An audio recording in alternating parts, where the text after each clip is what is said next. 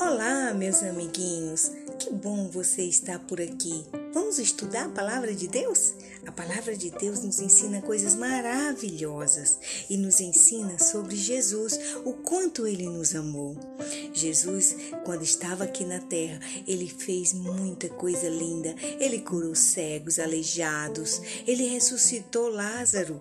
Olha que coisa mais linda! E ele nos ensinou que nós devemos amar a todas as pessoas. Só que tinha uns homens maus. Os homens maus levaram Jesus para uma cruz e ele morreu. Ah, que homens malvados! Esses homens não acreditaram que ele era o Filho de Deus.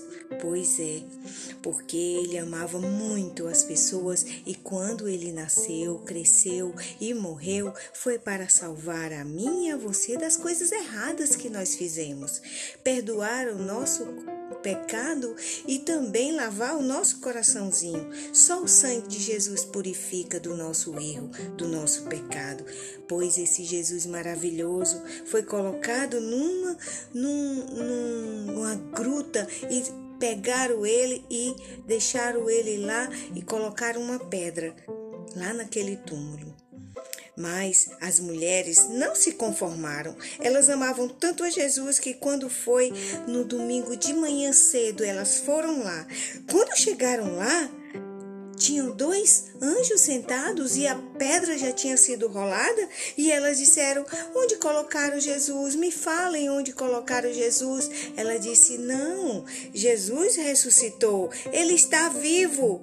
E aí apareceu um jardineiro lá que ela pensava, né, que era um jardineiro, mas era Jesus vivo. E ele disse: Maria, Mestre, o Senhor está vivo! Jesus está vivo! E ela não mais chorou e ela sorria e saiu correndo para avisar os outros. É assim que a gente tem que fazer.